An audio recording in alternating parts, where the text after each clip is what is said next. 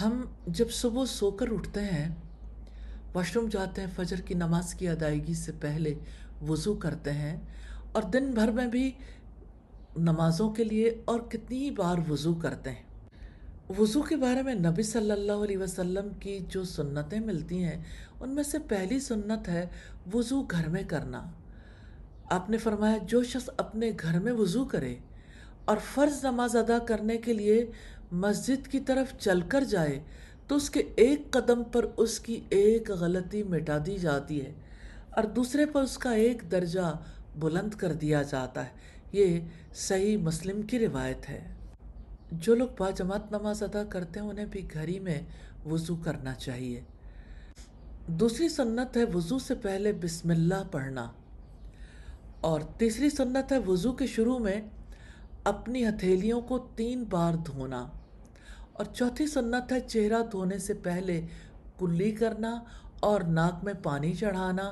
پانچویں سنت ہے بائیں ہاتھ کے ساتھ ناک چاڑنا ایک حدیث میں کہ آپ صلی اللہ علیہ وسلم نے پہلے اپنی ہتھیلیوں کو تین مرتبہ دھویا، پھر کلی کی، پھر ناک میں پانی چڑھایا اور اسے جھاڑا، پھر اپنا چہرہ تین بار دھویا۔ یہ بخاری اور مسلم کی روایت ہے۔ پھر چھٹی سنت ہے کلی کرنے اور ناک میں پانی چڑھانے میں مبالغہ کرنا۔ پورے منہ میں پانی گھمانا اور ناک کے آخری حصے تک پانی پہنچانا۔ ایک حدیث میں ہے، ناک میں پانی چڑھانے میں مبالغہ کیا کرو۔ اللہ یہ کہ تم روزہ دار ہو، یہ سنن اربا کی روایت ہے۔ ناک میں پانی چڑھانے میں مبالغہ کرنے سے ناک کے توسط سے جو جرمز اندر پہنچتے ہیں، انسان ان سے بچتا ہے۔ صحت ملتی ہے اللہ تعالیٰ کے حکم سے۔ ساتویں سنت ہے ایک ہی چلو سے کلی کرنا اور ناک میں پانی چڑھانا۔ نبی صلی اللہ علیہ وسلم نے ہتھیلی میں پانی بھرا اور ایک ہی چلو سے کلی کی اور ناک میں پانی چڑھایا۔ یہ بخاری اور مسلم کی روایت ہے۔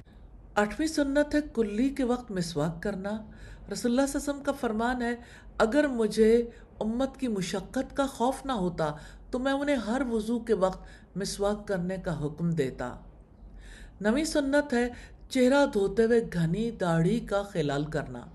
نبی صلی اللہ علیہ وسلم وضو کے دوران اپنی داڑھی کا خلال کیا کرتے تھے۔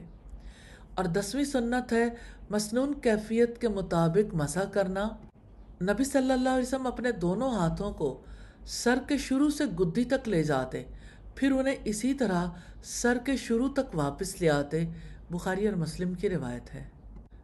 گیارہویں سنت ہے ہاتھ پاؤں کی انگلیوں کا خلال کرنا، آپ نے فرمایا، مکمل وضو کیا کرو اور انگلیوں کے درمیان خلال کیا کرو۔ بارہویں سنت ہے ہاتھ پاؤں دھوتے ہوئے پہلے دائیں ہاتھ پاؤں کو دھونا، نبی صلی اللہ علیہ وسلم کو جوتا پہنتے ہوئے اور تہارت میں دائیں طرف پسند تھی۔ تیرہویں سنت ہے چہرہ، ہاتھ، بازو اور پاؤں کو ایک سے زیادہ بار دھونا یعنی تین مرتبہ تک۔ اور چودھویں سنت ہے پانی بہاتے ہوئے ازائے وضو کو ملنا۔ پندرہویں سنت ہے پانی کے استعمال میں میانہ روی اختیار کرنا۔ رسول اللہ علیہ وسلم ایک مد پانی سے وضو کیا کرتے تھے۔ سولہویں سنت ہے بازو اور پاؤں دھوتے ہوئے مبالغہ کرنا۔ سترویں سنت ہے، مکمل وضو کرنا اور ہر اس کو اچھی طرح دھونا۔ اٹھارہویں سنت ہے، وضو کے بعد دعا کرنا۔ اشہد اللہ الہ الا اللہ وحدہ لا شریک لہ و اشہد ان محمد عبدہ و رسولہ میں گواہی دیتا ہوں کہ اللہ تعالیٰ کے سوا کوئی معبود برحق نہیں، وہ اکیلا ہے اس کا کوئی شریک نہیں۔ اور میں گواہی دیتا ہوں کہ محمد صلی اللہ علیہ وسلم اللہ تعالیٰ کے بندے اور اس کے رسول ہیں۔